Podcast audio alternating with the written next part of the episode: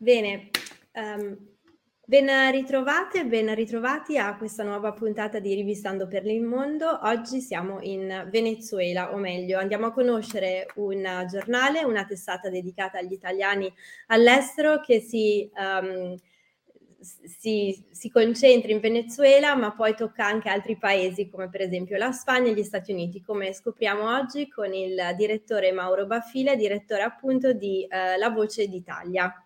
Buongiorno Mauro. Buongiorno.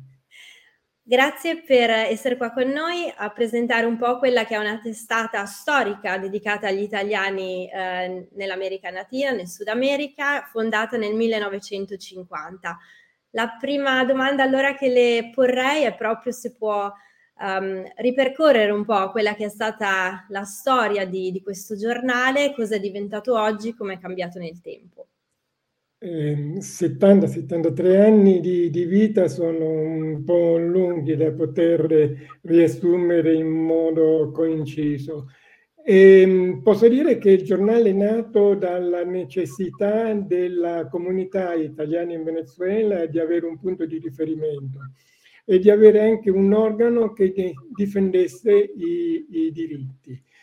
E è sempre stato un, un, giornale aperto, un giornale progressista che si eh, rifà ai valori della Costituzione italiana, quindi della libertà e della democrazia.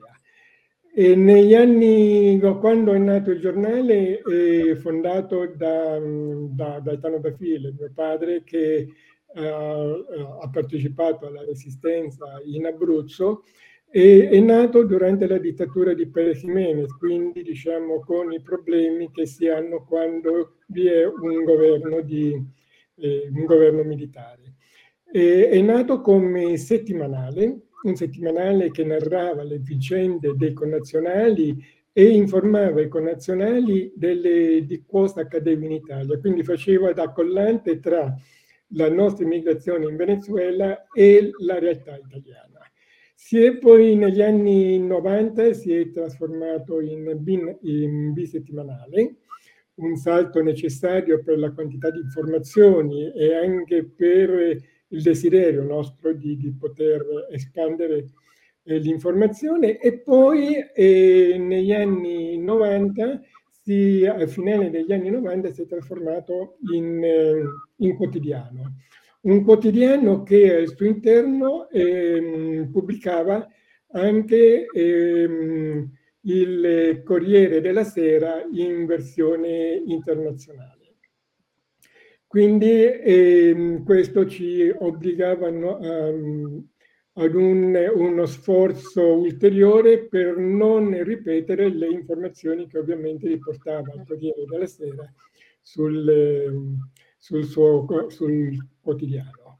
E, ehm, durante, eh, dopo il colpo di Stato e poi eh, l'arrivo del chavismo con Chavez presidente, abbiamo incominciato ad avere dei grossi problemi con, con, il governo di turno, al punto che ehm, ci è stata tolta la possibilità di avere le materie prime, come d'altronde tutti i, i giornali in Venezuela che, non, ehm, che, si rifiutavano di essere un po' eh, megafono del, del, sistema e megafono del governo. Mm. E anche le pressioni ricevute hanno, hanno consigliato, di, nel mio caso, di recarmi all'estero per un certo tempo, io in questo momento sto in, in Spagna, e mm, nessun giornalista eh, del nostro giornale firma perché tutte le responsabilità le assume il direttore. Eh. Questo anche per evitare che ci possano essere ritorsioni sui nostri giornalisti. Devo riconoscere che ultimamente la situazione sta cambiando, le pressioni eh, eh, sono minori, però ehm, posso dire che per esempio eh, non c'è quotidiano eh, in Venezuela che, eh, che, riceva materie prime per poter pubblicare se non quelli del, del, governo che sono molto che sono quasi inesistenti. Quindi tutte, tutta l'informazione si fa attraverso il web. Questo ci ha aperto a noi un, un mondo che è immenso, ci ha dato delle opportunità che noi, che io personalmente non avevo mai apprezzato pienamente, come per esempio la possibilità di fare interviste video, di potersi comunicare con altri person- personaggi in, eh, in diretta, come stiamo facendo d'altronde noi, e quindi eh, ci ha aperto un mondo che eh, stiamo cercando di, di sfruttare. E vista le, le circostanze eh, che vive oggi il Venezuela, eh, ci, ci, ha obbligato eh, a a velocizzare un progetto che, che in, eh, che avevamo nel cassetto, quello di trasformare il giornale che era un quotidiano per gli italiani in Venezuela e quindi un quotidiano limitato a quello che era il territorio venezuelano. Noi pubblicavamo circa 15-20 mila copie quotidiane da lunedì a venerdì nel giornale degli italiani all'estero.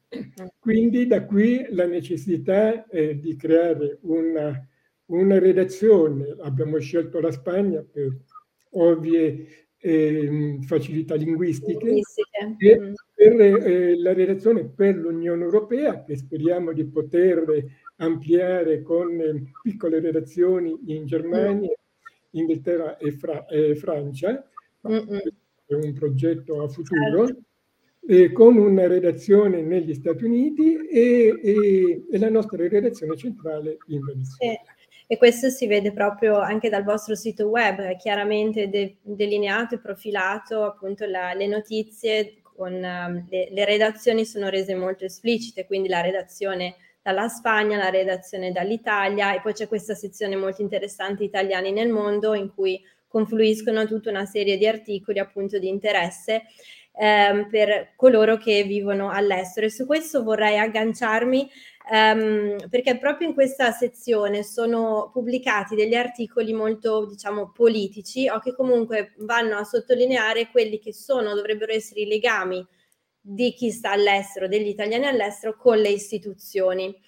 Um, recentemente ho letto anche un suo editoriale molto interessante in cui um, veniva proprio sottolineata la necessità, peraltro condivisa da diversi, diverse altre voci, di rivedere un po' quella che è il ruolo e l'efficienza anche delle cancellerie consolari, per esempio dei consolati in generale.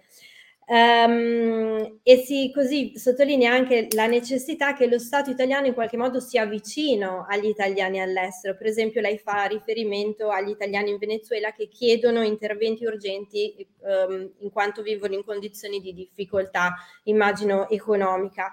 Allora la mia domanda è duplice. Da un lato, come vivono questi italiani oggi all'estero nelle realtà che lei ben conosce? Um, e, e dall'altro è proprio che cosa possono volere d'altra parte gli italiani che vivono chilometri ehm, di distanza da, dall'Italia, appunto, cosa possono volere dalle istituzioni italiane? Che senso ha, se mi, posso, se mi permette così la, la frase, appunto? Allora, eh, innanzitutto voglio precisare che quando io mi riferisco all'efficienza e all'efficacia dei nostri delle nostre cancellerie consolari o dei nostri consolati, non mi riferisco alla, all'efficienza e, a, e, alla serietà dei funzionari, ma mi riferisco al numero dei funzionari. Le collettività italiane sono molto, molto grandi. Per esempio, in Venezuela si parla di 110-120 mila italiani, in Spagna di 200 mila e, e, e i funzionari, non, eh, nonostante il loro impegno, non riescono a poter, eh, eh, poter svolgere il lavoro come loro stessi desidererebbero perché non hanno il tempo per, le richieste, per mm. soddisfare tutte le richieste dei connazionali. Quindi, eh, mentre le nostre comunità continuano a crescere, specialmente in Europa, il numero dei funzionari nei consolati resta identico. Mm. Quindi in un certo punto c'è un, un divario tra quello che è la necessità, tra il numero di funzionari che resta uguale mm. e le comunità che crescono. Detto questo, eh, le necessità dei, dei nostri connazionali sono diverse sia da paese a paese, sia da continente a continente, non sono le stesse quelle delle, di, di, delle Americhe, soprattutto dell'America Latina, che per poter recarsi in Italia eh, eh, devono, ehm, eh, hanno una spesa enorme che le, le, le, le migrazioni dell'Europa che basta certo. prendere il treno o l'aereo con, una, con tre quarti d'ora e due ore e sono sul posto con, eh, a prezzi eh, modici. Quindi queste sono. Il, poi eh, la mentalità del, dell'emigrante di, che si reca oltreoceano, quindi già parte con l'idea di restare molto mm. tempo all'estero, tra quelle che, che, eh, che, eh, che mm, emigrano nei paesi europei che nel caso possono sempre dire se non mi va bene in Spagna vado in Francia o vado in Germania. Quindi questo rende la nostra eh, migrazione molto eterogenea. I, I, problemi comuni sono appunto quelli di poter recarsi nei consolati, poter richiedere documenti, documenti e poterli ricevere in tempi relativamente brevi. Mm.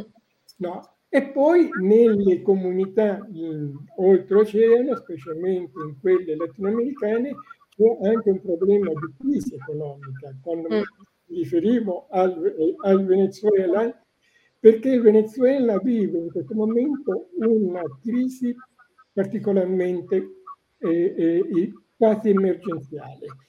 Quindi è, è, è evidente che i connazionali che non hanno, dopo anni di lavoro, la possibilità di addirittura di poter fare un pasto al giorno, no? si recano in consolato per chiedere aiuto. E, e quindi e credo che sia un dovere da parte dello Stato italiano di provvedere, di provvedere mm. a aiutare questi connazionali che sono sempre più bisognosi. In Venezuela c'è una comunità che, eh, che riesce a vivere tranquillamente con le difficoltà della crisi economica ma c'è una grossa fetta, e una, una, grossa fetta che cresce sempre più di connazionali eh, che vivono nella povertà. E quindi a questo viene rivolto un po' l'appello del nostro editoriale. E poi, per capire eh, parlando di um, quindi la, anche la nuova migrazione, questa povertà tocca anche eh, la, la, prima generazione di migranti, quindi scusi, non la, i più recenti intendo dire, quindi non solo eh, coloro che sono emigrati nel dopoguerra, nel, ma proprio anche i, i, flussi più recenti, questa povertà tocca. Sì, diciamo che eh, ormai l'emigrazione, specialmente in America Latina, non è più quella di una volta, è molto, non, non dico che sia raro, però non è, è, comune che un giovane italiano si rechi in Venezuela o in, eh, in Brasile o in Argentina o in, in, Uruguay per le distanze. È molto più facile prendere il treno, recarsi a Madrid, a Barcellona o, o a Parigi o a Berlino, a Hannover, eccetera. Quindi diciamo che eh, un po' eh, la, l'emigrazione è un po' cambiata. E, e quando parlo di, di, di, di, comunità in difficoltà mi, mi, riferisco alla prima generazione che ormai è invecchiata e quindi praticamente è pensionata e alla seconda generazione che ha eh, grosse qualità perché è una generazione che si è formata nelle migliori università eh, nordamericane, noi purtroppo abbiamo ancora l'idea delle, dell'emigrante con la valigia di cartone, mm. no? l'emigrante degli anni 50. Sì. E oggigiorno le nostre comunità in, all'estero, in tutti i paesi, sono formate da, da giovani professionisti di altissima qualità che hanno frequentato master all'estero che viaggiano con la 24 ore al computer. Quindi e questa è una grossa risorsa che l'Italia ancora non riesce a, a non ne riesce ad approfittare, cosa che fanno invece altri paesi come la Spagna, in, certo. in Spagna ci sono tantissimi ragazzi italo-venezuelani professionisti che sono, si sono recati primi in Italia, non hanno trovato eh, l'accoglienza che, eh, che, speravano per la loro formazione eh, professionale universitaria, si sono recati altrove, in, in Spagna, ma anche in Australia, in Canada, e hanno trovato quello che sono stati ricevuti per quello che valgono effettivamente. Quindi diciamo che c'è questa mobilità anche in, in Venezuela. Um, lei ha accennato alla, a questa seconda generazione, ce ne ha dato un profilo uh, molto interessante, la, definendola appunto mobile e se posso magari aggiungere anche fluida, uh, quindi e, e, qualificata. E questo mi porta inevitabilmente a porle una domanda uh, molto dibattuta eh, che ha a che fare con la doppia cittadinanza, ovvero quale legame hanno queste uh, seconde e poi terze generazioni di italiani che abitano uh, in America Latina? Uh, quale significato attribuiscono alla cittadinanza italiana e come anche lei dal suo osservatorio um, appunto nel, nel, suo ruolo di, di direttore di, di, questo giornale percepisce la questione, il dibattito sulla doppia cittadinanza per coloro soprattutto che abitano, come lei ha detto, in paesi così lontani e, e per i quali raggiungere l'Italia non è affatto semplice, per esempio. Allora, la doppia cittadinanza è un discorso globale. Eh, chi migra questa è, una politica che noi abbiamo sempre portato avanti. Noi non, siamo, ma, non ci siamo mai considerati un giornale in un paese straniero.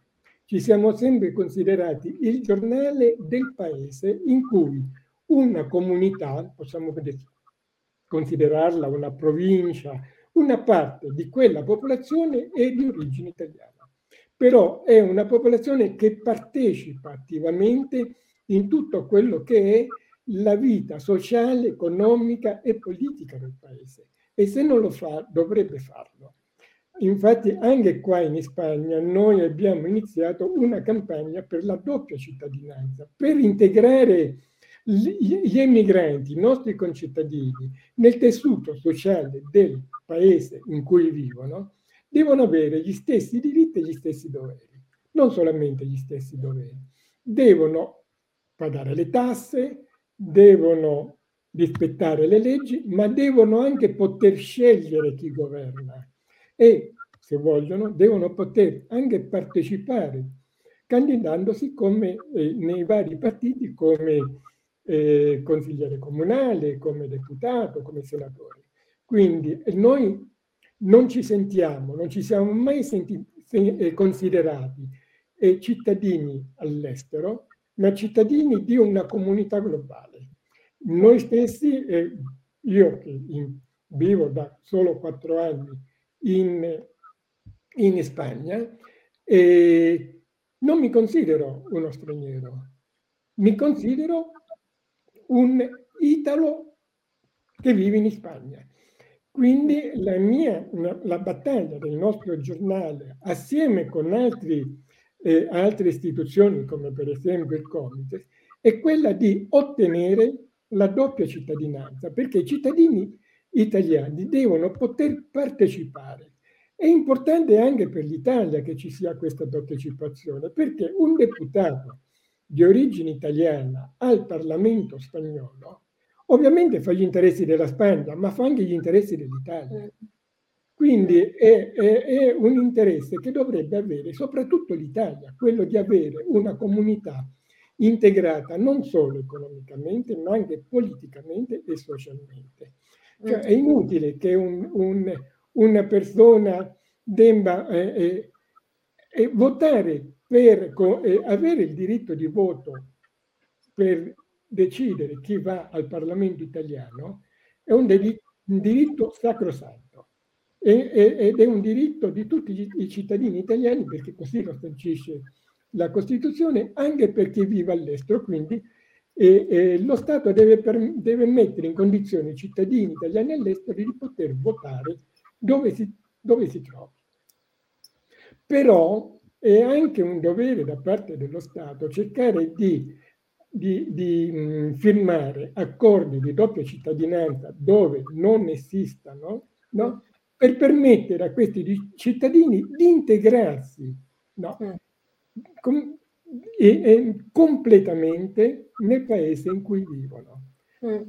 Anche se eh, in, in Europa c'è questa grossa facilità di, di movimento, mm. il cittadino che decide di recarsi fuori dalle, dall'Italia per, eh, per lavorare, no? è sempre un emigrante. È mm. come quando si parlava dei, dei, dei, dei, mm, dei cittadini in, eh, mm. dei siciliani o dei napoletani che si recavano alle fabbriche della Fiat a Torino. Mm. era sempre all'interno del paese, ma erano immigranti, mm. no? perché si recavano altrove. Quindi questa è, è, è l'idea nostra. L'idea del giornale è che come giornale noi ci consideriamo parte integrante della società spagnola mm. e quindi se c'è bisogno di intervenire anche nei, negli argomenti politici strettamente spagnoli, lo facciamo come qualunque spagnolo. Mm. Lo abbiamo sempre fatto in Venezuela, l'abbiamo fatto nei momenti eh, di crisi politica, eh, tant'è vero che li trovo in Spagna per questa ragione, no? e lo facciamo anche qua, cioè, mm. lo facciamo negli Stati Uniti perché il giornale non si considera una, un, una parte estranea della società, ma è parte integrante della società e contribuisce allo sviluppo della società nel limite del possibile. La mia ultima riflessione e domanda per lei è, questo ovviamente potersi integrare in, una, in, un nuovo contesto, in un nuovo paese, necessariamente richiede la conoscenza linguistica del paese in cui ci si trova. Um, è per questo quindi che per esempio la sezione dedicata al Venezuela sul vostro sito è scritta interamente, se non sbaglio, in spagnolo, quindi uh, queste sono notizie uh, anche per gli italiani, ma per chiunque più in generale voglia essere partecipe e conoscere di quello che accade nel paese, quindi scritto nella lingua del paese, perché è curiosa, l'unica sezione che ho trovato scritta interamente in spagnolo e non in italiano, in un giornale che si chiama La Voce d'Italia, quindi dedicata agli italiani. Le, le ragioni sono, sono, due. La prima e la più importante è che eh, la dimestichezza delle seconde generazioni con, in Venezuela con l'italiano è, è ostica, diciamo. Mm.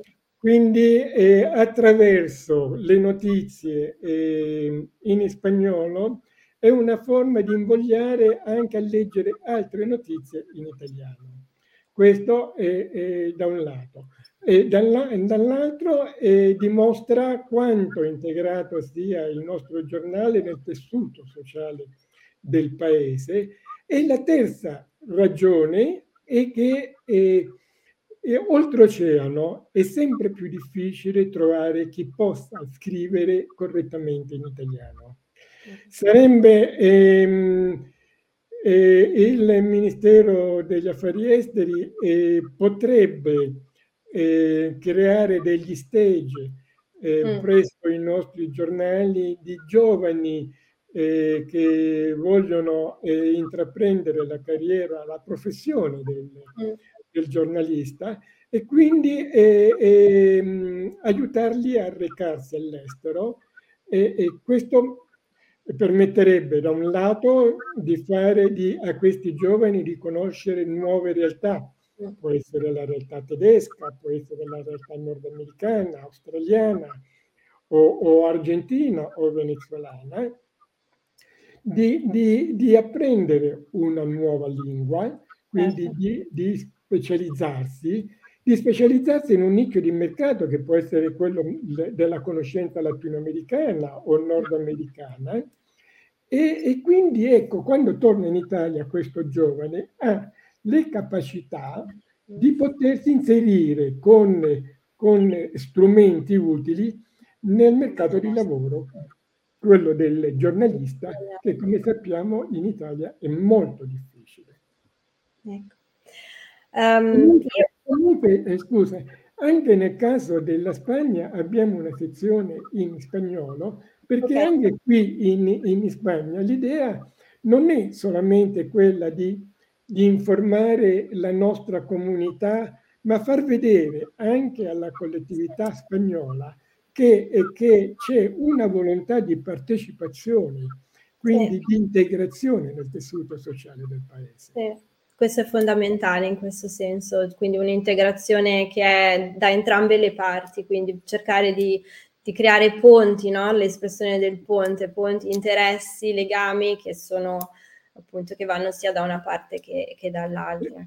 E tra l'altro nel caso della, della, Spagna è un paese mediterraneo, quindi mm. un paese molto vicino a quelle che sono le realtà dell'Italia, della Francia, del Portogallo, quindi diciamo del bacino mediterraneo, una ragione in più per valorizzare quella che è la nostra presenza italiana in questi paesi. Ecco. Allora, io su questa riflessione che condivido molto, ehm, direi di, di, congedarla e probabilmente ci sarà modo di sviluppare ulteriormente ehm, alcuni degli spunti davvero interessanti che, che ci ha lanciato e ci ha offerto, per cui la ringrazio. Sono io a ringraziare la, la, la cortesia per avermi permesso di partecipare a questa vostra iniziativa. Perfetto, e ehm, la, appunto la ringrazio e le auguro allora una buona giornata. Anche a te. Grazie, arrivederci. Arrivederci.